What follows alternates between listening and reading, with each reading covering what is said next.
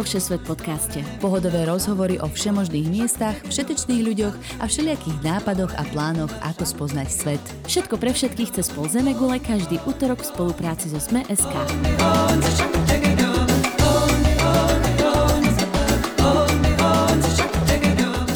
všetci cestovatelia a poslucháči. Moje meno je Tina Hamárová a toto je Všesvet podcast. Ahojte, ja som Nadia Hubočana. Spoločne s Tinou sa každý týždeň rozprávame s našimi hostiami o rôznych miestach, krajinách a zážitkoch.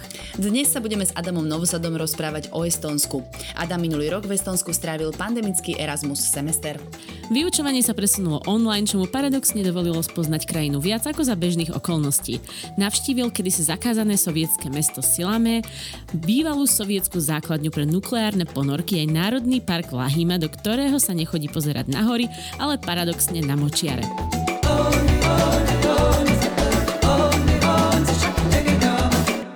Čau Adam, vítaj vo Všesvet podcaste. Ahoj. Ahojte, zdravím všetkých. Dneska sa vidíme na trase Calgary Bratislava a Adam, ty si kde? Ja som momentálne v Portugalsku. A to mi je veľmi ľúto. A aj ty, ty si mala byť tiež v Portugalsku, nie? Áno, ja som mala letieť v sobotu, túto sobotu nadchádzajúcu, čo to je 28, ale nejdem nikam. A gratulujem Adamovi k dvojtyždenej karanténe, ktorú si dá pri navrate z Čierneho Portugalska. Ale to si teda asi nevedel, hej, keď si tam letel, že to takto dopadne v tej chvíli som to nevedel a bolo to veľmi nemilé prekvapenie, ale tak už s tým človek musí počítať v tejto dobe asi. No tak to určite. A na ako dlho si tam? Mm, na dva týždne iba, takže je to veľmi komplikované. O to lepšie. No ľudia, ja za týždeň a pol mám ísť na Slovensko, takže toto mi ani nehovorte, takéto jobovky. No, e, vravím, dneska bola pandemická komisia, či k- k- krízový štáb, či čo to zasadalo a teda hovorili, že sa budú sprísňovať pravidlá, ale ešte to nejako nešpecifikovali, ale, ale nemusíme sa baviť o týchto negatívnych veciach pandemických, lebo to už je proste iba čistá depresia. Normálne sa poďme pekne porozprávať o tom, ako sa cestovalo ešte ze starých dobrých čias, keď ľudia boli šťastní, hranice boli otvorené, svet bol krásny. Myslíš ten Erasmus, ktorý Adam absolvoval v roku 2020, keď zrovna vybuchla prvá vlna? Ale tiež tam išiel ešte podľa mňa uh, s dobrým pocitom na duši, že si užije pekný pol rok.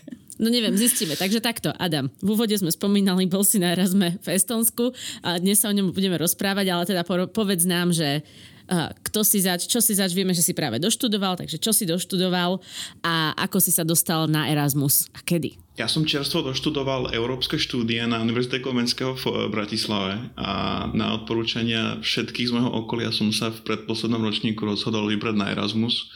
Keď bolo treba vybrať destináciu, kam teda vycestujem, tak som si čítal a počúval som mojich spolužiakov, ktorí už boli na rôznych miestach a nakoniec ten výber padol na, na východ Európy namiesto západu, mm. pretože západ som už viackrát navštívil, videl miesta a mesta, ktoré ma fascinovali, ale povedal som si, že ten život ma tam až tak nechytil za srdce a vždy ma to lákalo smerom na východ, tak preto nakoniec e, ten, ten výber padol na Estonsko. Ty si nám, keď sa nás na začiatku kontaktoval, tak si písal, že to je tvoja srdcovka, tak je to stále tak aj po tom pol roku pandemickom, čo si tam strávil? je to neuveriteľná srdcovka, najmä po tom pandemickom pol roku, pretože sme všetci skonštatovali, že ten Erasmus, e, ktorý sa väčšinou nesie v nejakých znamení nejakých párty a na školu sa moc e, nemyslí, tak práve tá pandémia ako keby podľa všetkých tých, ktorí sme ho absolvovali spoločne, tak nás ešte viac zblížila a tým, že tie, tie hranice tých krajín sa pozatvárali a nastali obmedzenia, tak do veľkej miery bolo možné cestovať iba práve vnútro, vnútroštátne. A ja som to Estonsko prešiel tak, ako som si nikdy nemyslel, že to Estonsko prejdem, keď som sa tam vyberal. Všetko si zvládol popri škole, ako si nám písal, prešiel si to od severu na západ a od východu na juh čo sú podivné smery, ale nevadí. A bolo to v roku 2020. bolo to v roku 2020, keď my sme všetci sedeli doma na zadku. A ako sa ti to teda podarilo sklbiť školu a cestovanie, aj keď teda iba vnútroštátne? Ja som vlastne na Erasmus vycestoval na konci januára 2020, kedy sa o koronavíruse iba žartovalo, že je to nejaká chrípka z e, Číny a nikto vlastne nevedel, že či to niekedy príde na, do Európy. No a keď už sme vycestovali, tak e, ja som bol veľmi nespokojný na jednej strane, pretože e, myslel som si, že vycestovávam príliš skoro na ten Erasmus, pretože moji spoložiaci, ktorí išli do iných krajín Európy, tak e, ich cesty začínali až niekedy v kon, na konci februára a ja som si teda hovoril, že, že prídem ešte o možno mesiac voľného času na Slovensku, kedy som mohol tráviť ten čas e, nejakým cestovaním a s kamarátmi. A naopak sa to ukázalo ako, ako tá najlepšia možnosť, pretože tie Erasmy inde im skončili okamžite a ten môj pokračoval, pretože tá, ten koronavírus síce, síce vypukol, ale tým, že my sme tam boli tak dlho a už sme tam boli ako keby rezidenti, tak e, nás jednoducho nechceli len tak posielať naspäť domov. Uh-huh. Čiže tí ostatní sa ani nedostali v podstate na niektoré tie Erasmy, hej? Áno, áno, veľa, veľa Erasmov bolo zrušených už vopred a mám kamarátov, ktorí boli na Erasme týždeň a poslali ich naspäť domov. Mm, smutné. A kde si teda ty bol na akej škole, v akom meste? Ja som bol na Technologickej univerzite v Taline, ktorá je zaujímavou voľbou pre človeka, ktorý študuje európske štúdia, teda medzinárodné vzťahy, ale e, je to jedna z veľmi kvalitných technologických univerzít v Európe a majú samozrejme popri, popri tomto zameraní aj katedru, ktorá sa venuje práve, e, práve európskym štúdiám a zrejme asi z toho dôvodu, že, že to Estonsko naozaj leží na, takým, na takom cesti tých civilizácií a niekde už, už smerom na kraj Európy, k Rusku, takže oni akoby sa zameriavajú aj na, aj na takéto medzinárodné vzťahy. Uh-huh. A ty si teda ostával celý čas v Taline, že to bol tvoj base a odtiaľ si chodil na nejaké výlety? Áno, áno, áno. My sme dostali e, internáty priamo v Taline, v jednej malebnej štvrti, ktorá nie je úplne malebná, pretože je to ako keby postsovietské sídlisko, takže keď si človek predstaví Petržalku v Bratislave, tak je to niečo podobné, len s väčším množstvom zelene ale je tam priamo pri nej vybudovaný, priamo v tej štvrti je teda vybudovaný veľký kampus univerzitný, kde je to naskok od tých internátov a celé to funguje um, stokrát lepšie, ako som kedykoľvek uh, možnosť zažiť na Slovensku. Jasné, ale teda nebýval si v žiadnom inom meste, že býval si iba v Taline. Áno, áno, to bol, to bol ako, ako ste hovorili, tak uh, to bol môj base a keď sme chodievali na výlety, tak sme chodievali uh, možno na týždeň alebo na pár dní a vždy sme sa nakoniec vrátili do Talínu, takže že Tallinn mm-hmm. bol ako keby taká základňa. Dobre, tak začneme teda samotným Talinom. Je to teda prímorské mesto, leží pri Baltickom mori keby to náhodou naši posluchači nevedeli. A je tak, ja neviem, o čo si menšie ako Bratislava. A teda top vzletný fun fact, čo ponúka Wikipedia je, že než bol Talin Talinom, tak približne od nejakej polovičky 20. storočia sa volal Reval. Do polovičky 20. storočia. Do polovičky, prepačte. Do polovičky. Adam, tak prosím ťa, opíš nám Vidno, teda... že Nadia robila scenár. Áno, a ja ty načíta. Um, tak opíš nám prosím ťa, ako toto mesto vy, vyzerá a teda okrem toho, že tam je e, miestna Petržal, Petržalka Talínska, tak aký má vibe a takú atmosféru. Keby som to mal opísať, tak ja si myslím, že Tallinn je akoby polovičná Bratislava, ktorý, ale Tallinn má zároveň jednu veľkú výhodu, že leží priamo na, na pobreží Baltického mora. A teda celá tá atmosféra, ten vibe je tam taký, taký pobrežný. Uh-huh. A keď človek chce, tak jednoducho strávi strašne veľa času na tom pobreží a na pláži, na pláži aj keď tie pláže úplne nie sú veľmi na kúpanie, najmä počas e, teda zimy. A celý ten vibe je taký, taký vznešený, vletný, tí ľudia sú tam ako keby otvorenejší, ten človek má taký bezpečnejší pocit, ak to porovná s centrom Bratislavy. Hej. A aj to samotné centrum je, je veľmi, mm, je veľmi podobné bratislavskému, aspoň čo sa týka tých starých ulic, ale je, je oveľa ako keby stredovekejšie. Mm-hmm. A čo sa, týka, čo sa týka bezpečnosti, tak uh, ja som bol prekvapený, pretože som si myslel, že uh, Estonci to síce nemajú radi rozprávať sa o nich ako o nejakom postsovietskom štáte, pretože oni sú, oni bojovali za svoju slobodu a takéto označenia už veľmi nechcú príjmať, ale tá, tá atmosféra tej bezpečnosti a celý ten pocit tej bezpečnosti je tam na, na veľmi vysokej úrovni a človek kedykoľvek vyjde na ulicu v priamo v centre mesta, tak oproti Bratislave, keď sa prechádza niekde po SMPčku, tak je to úplne iný pocit a nemá stále v hlave, niekde vzadu v hlave, že, že či sa niečo nemôže stať. Aspoň teda ja som to takto zažil a nepoznám nikoho, kto by označil Tallinn absolútne za nejaké nebezpečné mesto. Mal si tam nejaké obľúbené miesta, kam by si sa rád vrátil alebo ktoré by si odporučil ľuďom, ktorí chcú vidieť Tallinn či už na jeden deň alebo na víkend? Určite áno. Celý Tallinn je veľmi kompaktný a ak človek e, sa chce iba tak prechádzať, tak to v starom meste nájde toľko ohromujúcich miest, že e, by tam strávil, ja som tam strávil pol roka a stále bolo čo mm, nachádzať nejaké nové miesta ale už v samotnom starom meste sú veľmi obľúbené také panoramatické výhliadky, odkiaľ vidno nielen samotné také kostolíky a celé tie, tie vydlaždené ulice, mm-hmm. ale mhm. vidno aj more, vidno aj trajekty, vidno aj e, západy slnka, takže tam, keď si človek zoberie partiu a keď si zoberie zo pár mm, flašiek piva, tak je to vždy veľmi uh, populárny spot ale potom majú aj veľmi zaujímavú štvrť, ktorá mi napríklad v Bratislave chýba a tá štvrť sa volá Teliskivy a nachádza sa na okraji, na, na okraji centra mesta kde človek prejde pešo v priebehu 5 minút. A je to kvôli tomu, že to je pri mori? určite to hrá nejakú rolu, ale napríklad v tejto hipsterskej štvrti, tak e, je to ako keby prerobené železničné depo, wow. ktoré je dnes uh, využ- využívané na múzea, na galérie, na reštaurácie a takýto outdoor, uh, outdoor sedenie na terasách, takže uh, celé je to také, akoby, že z toho, čo, sme, čo nám tu nechali tí sovieti, alebo čo nám to zostalo, tak uh, nepoďme to zbúrať úplne, ale poďme to nejak inak využiť. Mm-hmm. Super. Sa mi hrozne ľúbi taký koncept. Hej, je, to tam, je tam niečo také, ako býva v tých tradičných, eh, z takých severských aj neseverských európskych mestách, teda že kostol, múzeum, radnica? Dá sa to nájsť aj v Taline? Dá sa to nájsť, toto najväčšie klíše sa dá nájsť úplne hneď na jednej ulici v centre pretože radnica je dominantou toho hlavného námestia, tých kostolíkov je tam milión na každej strane a múzeum je tam hneď vedľa nej, to múzeum je taký akoby múzeum opevnenia a nájde tam človek všetko o histórii Talínu a tak e, neviem koľko ľudí ako keby zaujímajú takéto veci, ale určite odporúčam navštíviť, e, ale Nebol to highlight. Nebol to highlight, ale také kombo, ktoré skôr ten Tallinn ponúka je presne to, že, že tá radnica, to hlavné námestie a všetky tie kaviarničky tam, všetky tie bary plus tá pláž. A pláž je vlastne od toho starého mesta vzdialená 10 minút cesty pešo takže všetko je ako keby mm, vedľa seba a poblízku. A tá pláž vyzerá asi ako? Tam je nejaká promenáda, alebo čo sú tam slnečníky zapichnuté?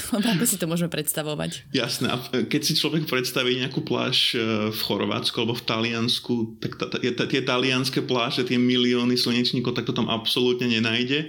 Nie je, je to, to skôr taká pláž, absolútne to nie je vybielné a presne preto to pre ne malo to čaro, pretože ja nie som absolútne fanúšik takýchto talianských pláží a je tam vybudovaná obrovská dlhá promenáda, ktorá má možno aj viac ako 10 kilometrov a človek, človek z nej dokáže prejsť po mori priamo z toho centra až na takú vychytenú pláž, ktorá sa volá Pirita a na tej Pirite tak tam ľudia chodia nielen oddychovať, ale je tam množstvo priestorov a teda ihrisk na, na volejbal, na rôzne športy. Akoby celá táto promenáda je lemovaná plážou, kde sa dá kúpať. Tá voda nie je vždy veľmi teplá, teda nikdy nie je veľmi teplá. A... To by mi teraz úplne stačilo v týchto horkách. Presne, presne tak, že už v júni, júli, auguste, tak v týchto letných mesiacoch, tak tá voda môže mať možno 18 stupňov a dá sa kúpať, ako je to, no, je to no, na telo celkom záber, ale človek to dokáže zvládnuť a najmä tam sme zažili momenty, kedy bol jún a Estonci v hlavných správach hlásili, že proste prichádza o pár dní obrovská vlna horúčav a keď si človek pozrel predpoveď počasia, tak bolo, že bude 23 stupňov. Takže uh, oni to majú celé takéto posunuté trošku. To poznám, skôr v Kanade. A to je podľa mňa tu mač, tu mač aj na Kanadu. Aj Kanada má väčšie teploty, nie? Na horúčavy. To je pravda, dnes má byť 25. No dobre. A máš tam... Mal si tam nejaké parky naopak na ochladenie, kde by si odporučil sa možno prejsť, navštíviť? Určite áno, je tam hneď e, od centra možno 15 minút cesty, tak je tam palác a park Kadriork. Tak e, tento palác e, je takou, takou dominantou celého toho parku a keď som si o tom teraz takto spätne čítal, aby som aj vedel niečo povedať, tak som sa dozvedel, že celá tá štvrť s tým parkom patrí medzi najbohatšie v Európe. Mm. Tie, tie vily tam sú vzdialené od mora možno 5 minút cesty pešo a sú v nádhernom prostredí, kde sa človek e, môže poprechádzať. Ten park je obrovský rozlohou a ľudia tam chodia posedieť na trávu, vyvenčiť psov a hlavne na, tie, hlavne na výhľady. Celý Talín je nádherný na výhľady a celé to dotvára to more. Tallinn má najväčší počet startupov na hlavu v Európe, aspoň teda Wikipedia tvrdí, vzletný fun fact. A myslíš, že e, tento park a tá štvrť okolo bohatá môže byť bohatá aj kvôli tomu, že to mesto vlastne sa posunulo technologicky niekam inám a teraz sú tam tí ľudia, čo zbohatli na Skype a na technológiách, ktoré vlastne ani nevieme, že sú z Estonska? Určite do istej miery áno. Ja keď som pred rokmi si začal prvýkrát čítať o Estonsku, a to som ešte aj nesníval o Erasme, tak ja som mal stále v hlave predstavu, že je to ako keby nejaká postsovietská krajina, mm-hmm. kde človek e, nevie, či sa môže cítiť bezpečne a ako keby tých informácií nebolo vôbec dostatok, ale momentálne, keď si otvorím správy, tak veľmi často aj na Slovensku už počuť práve to, že, že, že tým Estoncom treba závidieť technológie a to, ako to všetko zvládajú a určite to môžem potvrdiť keď sme boli v Estónsku, tak nám pred koncom, pred koncom Erasmu napadol taký nápad, že si tam kúpime auto a okay. pôjdeme s ním naspäť domov.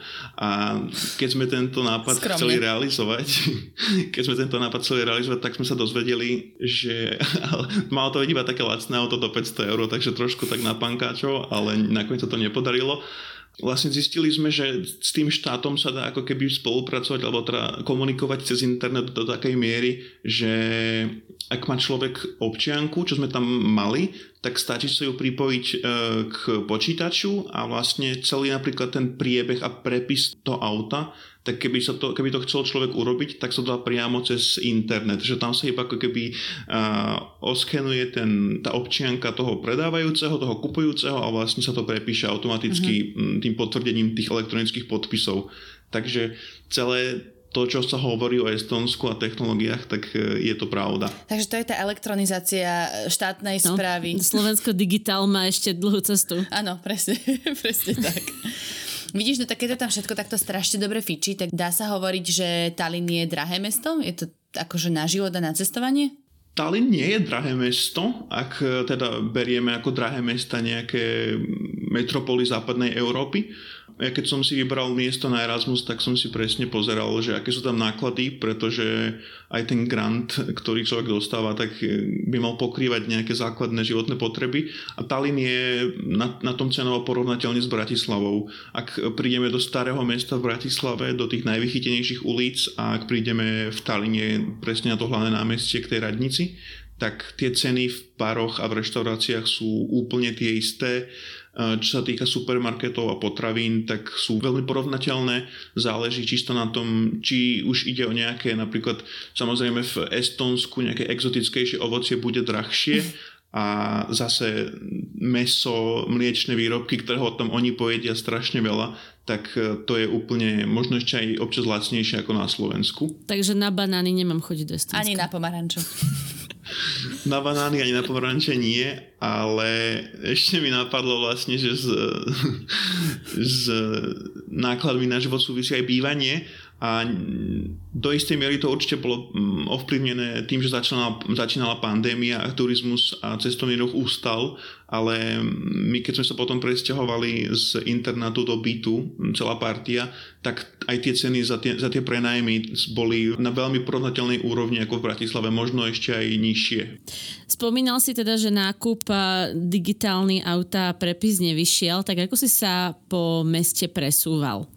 Keď človek príde na Erasmus do Estónska, tak e, si vybaví vlastne povolenie na pobyt, dostane vlastnú občianku, estonskú občianku, ako keby bol občan a teda mm, je rezident a pre rezidentov v Taline poskytuje mesto bezplatné cestovanie v MHD, takže mm. náklady na nejaké cestovanie po meste sú prakticky nulové cez deň pretože MHD v mnohých prípadoch už potom po polnoci alebo po neskorých e, nočných hodinách nechodí, čo nás trochu zaskočilo, pretože e, nočaky v Bratislave chodia stále, ale v Talíne majú práve tento, tento fígel. A potom treba chodiť napríklad Boltom. A Bolt je presne ako sme sa bavili, tak Bolt je aplikácia, ktorá vznikla priamo v Talíne, aj tam dodnes sídli, takže opäť raz to len počerkuje asi to, že, že tí Estonci sú technologicky na to veľmi vysoko. Vidíš, a majú tam aj Bolt kolobežky? Ja teda neviem, či v takom chladnom meste, kde horúčavy sú 23 stupňov, sa dá jazdiť na kolobežkách? Majú tam, majú tam Bolt kolobežky, majú tam všetko možné a majú tam aj takú vychytávku, vlastne to City B a odporúčam každému, kto bude v Taline, len ak, ak teda nechce používať napríklad taxík, tak e, to CityB je aplikácia, ktorá združuje pobaltské krajiny, ale teda funguje v Talíne tým spôsobom, že človek si stiahne aplikáciu, nájde si na mapke auto a väčšinou to bývajú také, že Mini Cooper, Fiat 500 mm-hmm. a mhm. rôzne takéto menšie auta No a za porovnateľnú cenu ako, ako taxík, tak môže prejsť z bodu A do bodu B. Mm, takže keď, si to, keď, keď je viac ľudí v tom aute, tak si to rozráta človek, tak to vyjde možno ešte lepšie ako taxík. Ale jeden, ale jeden nepije. tak to s tým sa musí počítať, že jeden zostane abstinovať, pretože tam je, tam je tolerancia k alkoholu za volantom veľmi, veľmi striktná a prísna. Uh-huh. Ešte sa dá odporučiť jedna aplikácia, ak teda Bolt by bol už pre niekoho drahý, tak ešte existuje ruská aplikácia Yandex, ktorá je taká špecifickejšia, lebo väčšinou sa nám stávalo, že Yandexom chodili výlučne dácie a takéto auta akože dostupnejšie, ale tí vodiči boli úplne pohodový, tie, tie zážitky z, z Yandexu, ale aj tie ceny v Yandexe sú oveľa lepšie, alebo teda bývali lepšie a odporúčam, oni dokážu doviesť aj jedlo, dokážu doviesť prakticky čokoľvek, lebo je to taký ruský štýl. Yandex bol super, dokonca majú aj vlastne Spotify Yandexacky, kde počúvaš výlučne ruskú hudbu. a bolo to veľmi zábavné. No, keď už sme pri tých presunoch, poďme ďalej a poďme sa rozprávať aj o doprave teda mimo hlavného mesta Talín. A ešte než sa dostaneme do konkrétnych miest a lokalít, a tak nám povedz, ako sa najlepšie presúva mimo hlavného mesta. Keď Slovák príde na výlet do Estonska, tak nebude mať absolútne problém sa prispôsobiť tomu, ako to tam funguje, pretože Dá sa cestovať vlakom, dá sa cestovať aj autobusom a čo sa týka autobusu, tak je to úplne ten istý princíp ako na Slovensku nejakými Slovak Lines alebo Regiojetom. Tie autobusy sú perfektné, mm-hmm. luxusné a za rozumné ceny. A vlaky tam sú na vysokej úrovni, dokonca v niektorých prípadoch oveľa modernejšie ako slovenské aj keď ja som cestoval asi vlakmi iba na tých najhlavnejších tratiach a tých tratí tam nie je až tak veľa, takže oplatí sa požičať si auto a najmä ak teda človek príde na nejakých pár dní alebo týždeň a požičovne aut tam fungujú naozaj fenomenálne, asi najlepšie zatiaľ ako som mal v Európe skúsenosť tí ľudia, tí zamestnanci a celé tie požičovne fungujú takým lážo-plážo štýlom, že človek má občas pocit, že je niekde na, na juhu Európy, ale v mnohých prípadoch sa stáva, že nechcú ani depozit, nechcú, nechcú od vás nič také špecifické. Kreditné karty. Nie, nie, nie, žiadne kreditné karty. A je v Majú tom... ťa očipovanú to, s tým, s tou svojou občiankou digitálnou, vieš? Si ťa zaradia do, do Yandexu.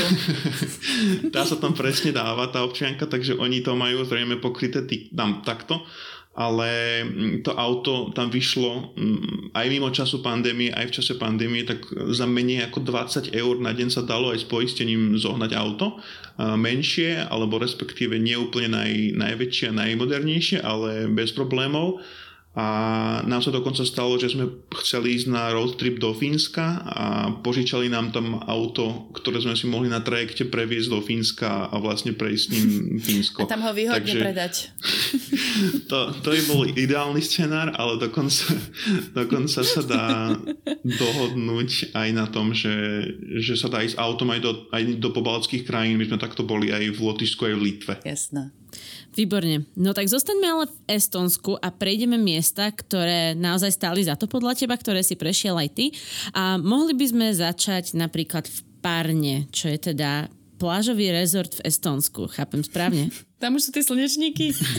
Mesto sa volá Parnu a tá pláž je naozaj prekvapivá, pretože mm, človek by si myslel, že niečo také na, na juhozápade Estonska nenájde, ale je to také bežné mestečko, nie je veľmi živé ani rušné ale keď človek príde na pláž, tak tá pláž je naozaj široká a dlhá, akurát, že tá voda nie je veľmi teplá. Mm, ale tak eh, ak, ak má niekto hrubšiu kožu, tak je to pre neho ideálny, ideálny resort tam, presne tak, je tam čo robiť a, a napríklad ja som taký človek, že ja úplne nevyhľadávam také tropické teploty, ale skôr sa mi páčia takéto miernejšie a potom sa do tej vody len tak schladiť. Tak neviem Takže... ako ty, ale ja si bežne balím skafander na plážové dovolenky.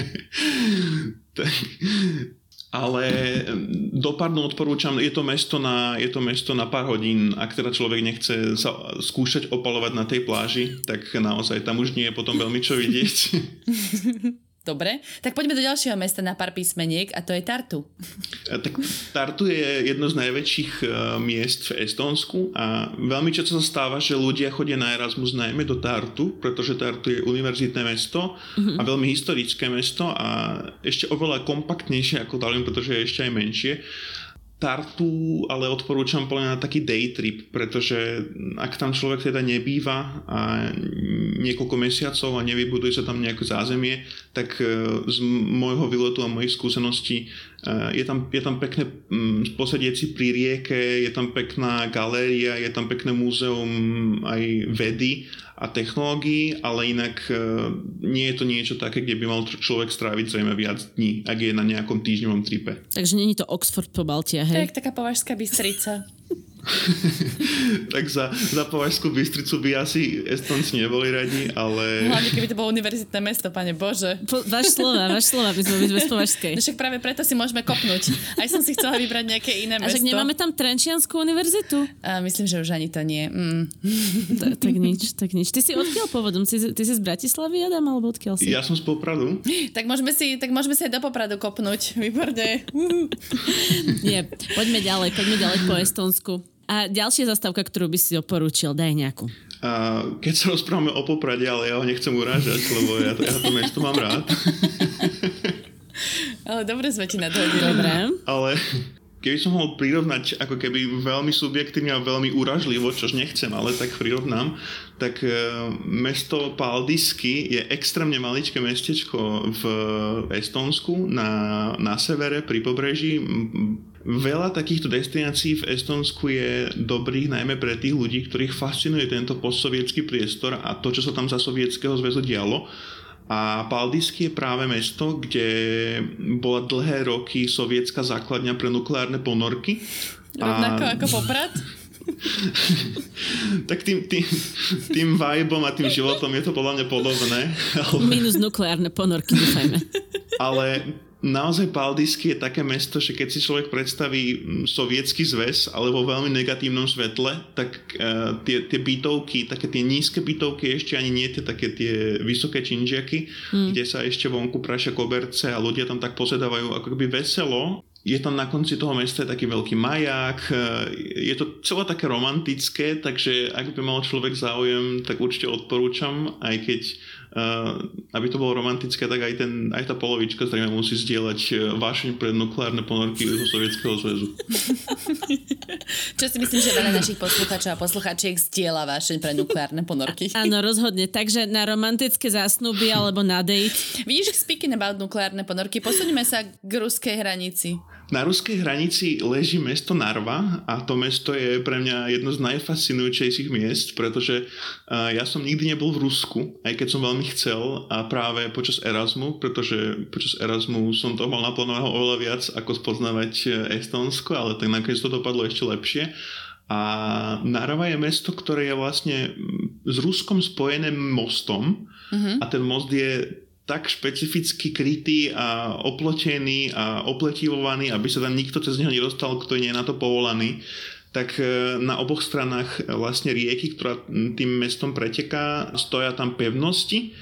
A je to také surreálne pre mňa, pretože pre človeka, ktorý ešte nikdy nebol v Rusku a možno má o ňom všelijaké rozmanité predstavy, tak e, keď človek sedí na pobreží tej rieky a pozerá sa o 20 metrov ďalej je Rusko a vidí tam ruské babičky, ako tam chodia ako keby popri tej rieke sa prechádzať a človek sedí v Európskej únii a keď sa zamýšľa nad tým, ako keby, aký je ten život a tak celkovo nad životom, a možnosťami, slobodou, tak je to také ako keby uvedomenie si toho, čo možno máme. Mm-hmm. Čiže je to také mesto na zamyslenie. Tak blízko a predsa tak ďaleko, mm-hmm. že? Cesta je cieľ. Je to mesto na zamyslenie. navštívil si, teda keď nie aspoň Rusko, tak aspoň kedysi zakázané sovietské mesto, je to tak? Je to tak a toto mesto sa nenachádza ďaleko od Narvy.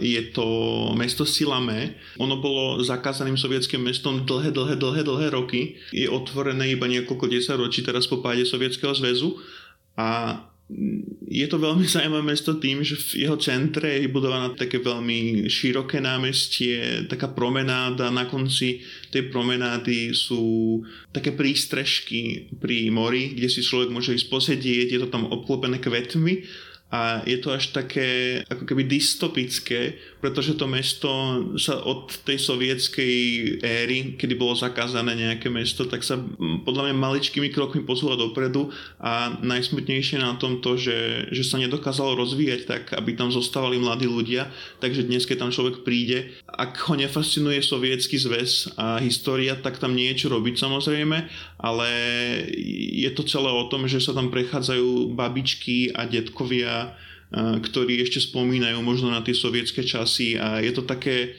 ako keby Rusko v Estonsku, že sú tam obchodíky maličké, ktoré by si človek predstavoval, že niekedy, niekedy existovali zo Sovietskeho zväzu na, tak, na tých pultoch, ktoré vyzerajú ako u nás. A prečo teda bolo zakázané? Ja myslím, že oni buď tam ťažili nejaké, nejaké... Niečo, ne, nejaký urán alebo, alebo niečo také, čím sa obe obohacujú nukleárne zbranie. Ale to, to mestečko Silame bolo mm, zaujímavé najmä tým, aspoň teda čo sme sa my dozvedeli, keď sme ho navštívili, že presne z toho dôvodu, že, sa, že bolo zatvorené a zakázané a ťažil sa tam urán, tak uh, akoby tí miestni obyvateľia sa takto, takto po tých rokoch na, ňu, na ten sovietský zväz spomínajú veľmi s láskou, pretože uh-huh. tým, že to mesto bolo zakázané, tak oni ako keby mali k dispozícii to najlepšie z najlepšieho, pretože nemohli vycestovať z toho mestečka len tak bez nejakých uh, povolení a teda vraj im tam chodievali vystupovať tie najlepšie sovietské kapely, vraj tam mali tie najlepšie palety alebo divadla, takže ako keby ten režim si ich u, nejako ukludňoval tým, že teda im obmedzoval Jasne. relatívne tú slobodu a to, kde žijú. Hička neopateru im ponúkal. Na sovietský spôsob. Krása. Dobre, ešte by som sa chcela spýtať, že či si navštívil aj nejakú inú prímorskú destináciu, respektíve či si bol na nejakom ostrove. Bol som na ostrove Sárema, ktorý sa nechtiac nešťastnou náhodou dostal minulý rok do médií presne na prelome februára a marca, kedy na Slovensku sme začali evidovať prvé prípady koronavírusu. Mm-hmm. No a v tom čase na ostrove Sárema prebiehal športový turnaj, na ktorom sa zúčastňoval aj talianský tím. Neviem, či to nebolo priamo talianský tým z Milána, a im to prišlo ako dobrý nápad pokračovať v tomto športovom turnaji, takže uh, ostrov Sárema, kam som aj ja v tom čase z toho okolností vycestoval, pretože nám škola sa zmenila na online vyučovanie, tak uh, v jednej chvíli zaznamenával asi najvyššie prírastky a najvyšší počet uh, a najvyššiu incidenciu koronavírusových prípadov v celej Európe v tom čase ešte ako keby ľudia nevedeli, že či sa ten vírus šíri tak, že sa niečoho dotkne človek v supermarkete, alebo či teda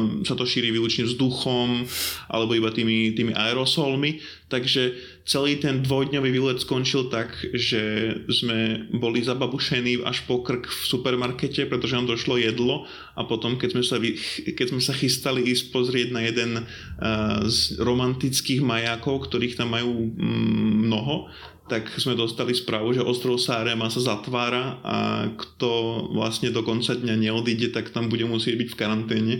Takže sme to stihli a bol to výlet, kde sme nestretli nikoho. Ako keby žiadneho človeka sme nestretli na viac ako 2 metre. Takže to bol naozaj taký highlight celého toho social distancingu, keď ešte len začínal. Uh-huh. Ty si tak dobre vyberáš tie destinácie. Portugalsko, predtým uzavretý ostrov. Kam sa chystáš na budúce, aby som tam rozhodne nešla?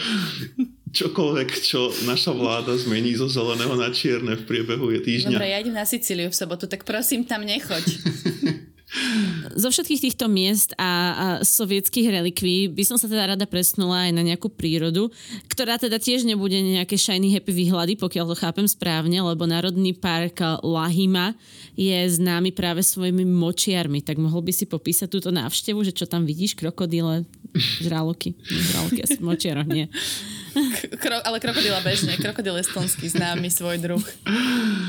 Našťastie žiadny takýto predátory tam ne, tak ich tam nemajú, ale to je dôležité podotknúť, že Estonsko a celé Pobaltie zrejme nebude úplne destinácia pre milovníkov hôr a nejakých hajkov do pohorí pretože najvyššia hora Estonska meria, myslím, 350 metrov mm. a ne, to, to, tými dominantami vlastne celých tých národných parkov sú močiare a oni ich volajú bogs, teda napríklad výrubok, ktorý je v tomto národnom parku Lahema veľmi populárny a celé je to o tom, že takáto močiarná pôda, veľmi vlhká, zarastená machmi a sú okolo, tam, sú okolo nich vytvorené rôzne jazierka. Stredom týchto močiarov vedú drevené chodníčky a na mnohých miestach sú vytvorené také drevené výhliadkové veže.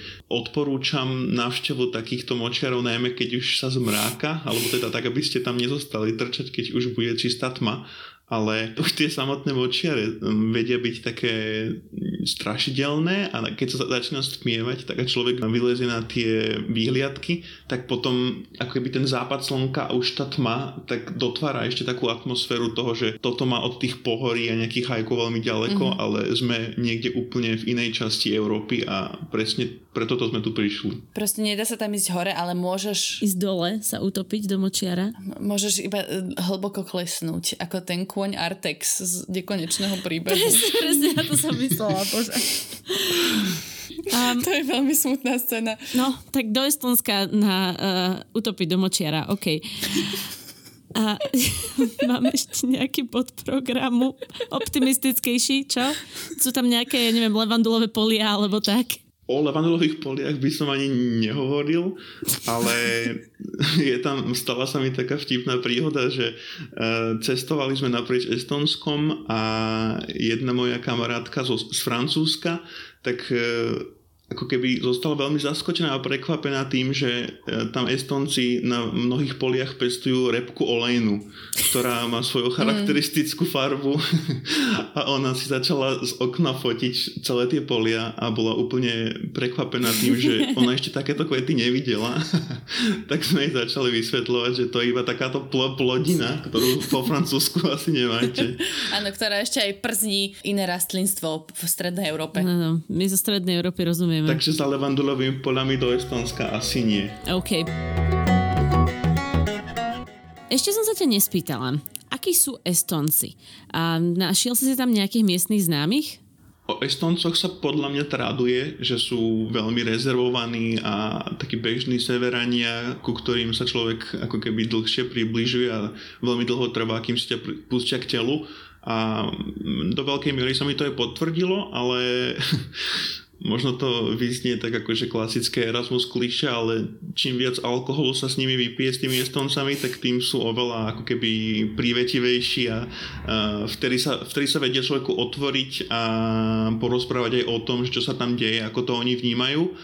To je veľká výhoda pre človeka, ktorý napríklad e, je navštíviť e, Estonsko, že a napríklad aj staršia generácia tam vie veľmi dobre po anglicky, uh-huh. takže človek sa s angličtinou nestratí absolútne nikde a estonsky mu nemusí, ako keby nemusí vedieť ani základné slovíčka, ale tak uh, to už sa zrejme na, naučí každý, pretože dobrý deň sa tam povie terre, takže tie slovíčka sú veľmi, veľmi zaujímavé oproti tomu, čo, čo poznáme my.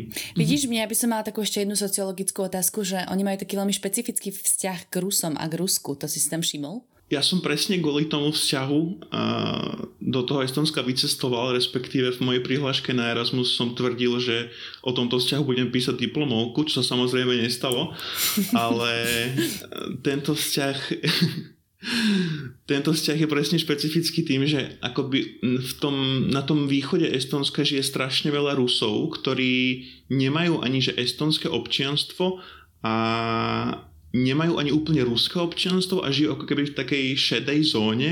Hm. Je to veľmi taká špecifická situácia, pretože aj v Taline napríklad človek stretne veľmi, veľmi veľa, veľa ľudí, ktorí rozprávajú po rusky alebo sú Rusi, mm-hmm. ale ako keby na verejnosti tam človek nepostrehne úplne, že by tam existovali nejaké trenice, ale v tej politike, keď to začne sledovať, tak mm-hmm. tie, pra, tie, tie, ten boj o práva, tie, ten boj o uznávanie alebo o to, o to chápanie histórie z jednej a z druhej strany, tak ten je tam veľmi prítomný. Jasné. Keby si chcel precestovať Estonsko takýmto spôsobom, aký si nám opísal, koľko času by si na to potreboval? A keby si naopak chcel precestovať tak akože všetko v kocke, koľko ti treba minimálne na Estonsko? Akože na základe všetkých mojich výletov, nejakých e, eurotripov na víkend, tak keď človek nájde lacnú letenku z Viedne, kam už sa teraz lieta aj do Talinu, tak e, na ten Talin stačí aj víkend, stačí aj predlžený víkend, mm-hmm. tam človek naozaj dokáže vidieť všetko, čo chce, ale to Estonsko, ako by to čaro, respektíve to postsovietské čaro, ktoré sa stretáva s tou európskou kultúrou dnešku,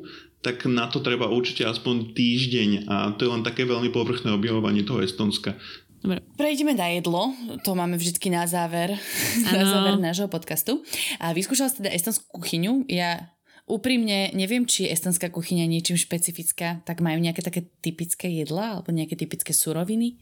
Estonská kuchyňa je podľa mňa veľmi priateľská k tej slovenskej, pretože Slováci nebudú mať veľmi problém s tým, čo oni konzumujú je to väčšinou osvetené kombo zemiaky a meso na všetky možné spôsoby, so všetkými možnými omačkami, mm-hmm. takže to, čo máme na Slovensku, tak to tam človek nájde len v rôznych iných variáciách, ale Ako veľmi si také uho, hej? Áno, je to také, uh, dookola sa točí vlastne to isté a zemiaky tam nájde človek v každej porcii na všetky možné spôsoby, aké Estonci dokázali vymyslieť za tie roky. a veľmi si fíčia na mliečných výrobkoch. Tam sú veľmi hrdí na tie svoje pastvíny a na, na svoje ako keby na tú produkciu mlieka, mliečných výrobkov a veľmi populárno asi takou najtypickejšou, čo som ja postrehol uh, súrovinou alebo teda potravinou je, sú tvarohové tyčinky kohuke mm. a je to veľmi podobné každej tvarohovej tyčinke na Slovensku, ktorá má ako keby spája nejakú príchuť čokolády na vrchu a tvarohovej náplne. A to Takže je to taký, no, je to taká že... dobrota väčšinou po jedle. Ja úplne viem, o čom hovoríš. To je, pamätáte si, teda možno posluchači nájdete si pamätáš, keď som bola v Rusku, tak sme tam v kuse jedli takú malú uh, tvárohovú tyčinku, čo sme volali Dobrodka a to bolo úplne návykové a ja doteraz tu hľadám aj tuto je ruský obchod na obchodnej, či na vysokej, tak tam chodím na tieto dobrodky, ale aj v Lidli sa to dá kúpiť a tak, tak len mi to podľa mňa pripomína, že to je to isté. Áno, presne, presne tá, presne tá tvarhová tyčinka, ktorá sa dá dneska kúpiť e, v Lidli na Slovensku, tak e, na tej je to založené, ale ako keby tí Estonci to od tých e, svojich historických čias posúvajú, posúvajú dnes do veľmi takých zaujímavých výšin, že už tam nájde človek také príchute od vymyslu sveta, Takže ako keby ten základný mliečný výrobok a ten tvároch už dnes posúvajú tam, kde som ho ešte nevidel ani v najväčších, naj, najdivokejších snoch. Moje tvarohové divoké sny, fuj. To čo je za slovné spojenie? Čo ti a... Tak to, to s človekom narobí ten Ja som myslela, že do divočne sa dostaneme, až keď začneme rozprávať o alkohole, ale tvároch to spravil. Dobre. A je to pobaltská krajina, bývalá sovietská krajina, takže musíme sa spýtať, že čo pitie? Pijú ako Rusi? Ja si myslím, že pijú ako Rusi. A možno aj viac, záleží od toho, koho človek stretne, ale je to obľúbené také kliše, ktoré sa stále rozpráva, že, že Fíni cestujú do Estonska na to, aby ste tam nakúpili lacný alkohol, Estonci potom zase nižšie do Lotyšska a Lotyši potom do Litvy, takže je tam taká reťazová reakcia, ale naozaj v Estonsku sa pije podľa mňa veľmi veľa. Uh, pije sa tam určite veľa vodky, Mm. A vodka ako keby takým, takým takou stálicou, však samozrejme ako v Rusku, ale už podľa mňa tá, keď človek začne objavovať tie bary, tak uh, už to nie je žiadna taká nejaká postsovietská ani ruská, ruská influence. Zase to, toto mesto, ten Tallinn je úplne multikultúrne a také globálne, takže tam si človek nájde aj čo sa týka gastronomie, čo sa týka pitia alkoholu alebo aj pitia nejakých limonád, tak to je všetko, čo si, čo si môže prijať. Vidíš, má Tallinn nejakú takú že klubovú scénu? Niečo na taký uh, študentský žur? Tallinn má klubovú scénu.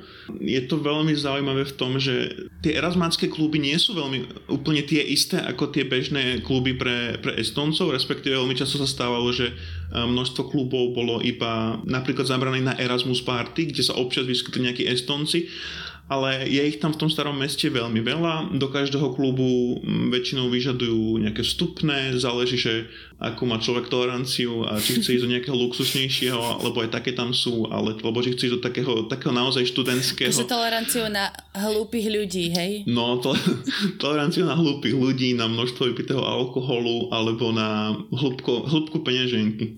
Chápem, chápem. Dobre, blížime sa k záveru a zabudli sme na niečo, my vždycky na konci sa pýtame, či máš nejaké typy, ktoré by si chcel zdieľať so svetom. Jediný asi typ, ktorý treba odporučiť, tak na najvyššiu horu v Estonsku sa neoplatí chodiť, lebo z nej nie je nič vidieť. To je ale dobrý typ. Veľmi vďačný. Choďte radšej do močiarov. Ďakujeme, ďakujeme Adam, toto bol pecka. No a teda vrátil by si sa do Estonska, keď teda stráviš dva týždne v karanténe po Portugalsku?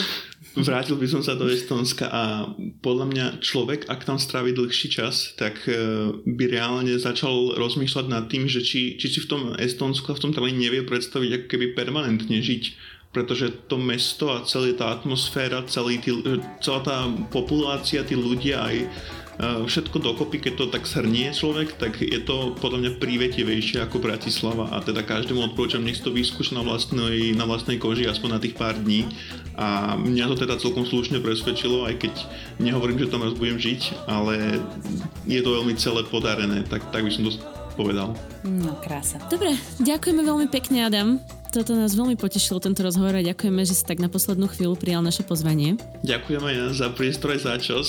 Áno, ďakujeme všetkým poslucháčom a poslucháčkam, čo si nás zaplí a počúvajú Všesvet podcast, tešíme sa z toho a teda ostanete nám verní a môžete nám písať správne všetky možné sociálne siete, e-mail a tak ďalej. Takže ďakujeme pekne a počujeme Zdieľajte sa... nás, to nás veľmi teší, keď nás zdieľate a hodnotíte. Áno, a počujeme sa budúci útorok. Ahojte, ďakujeme. Čaute. Čaute. ahora adivinar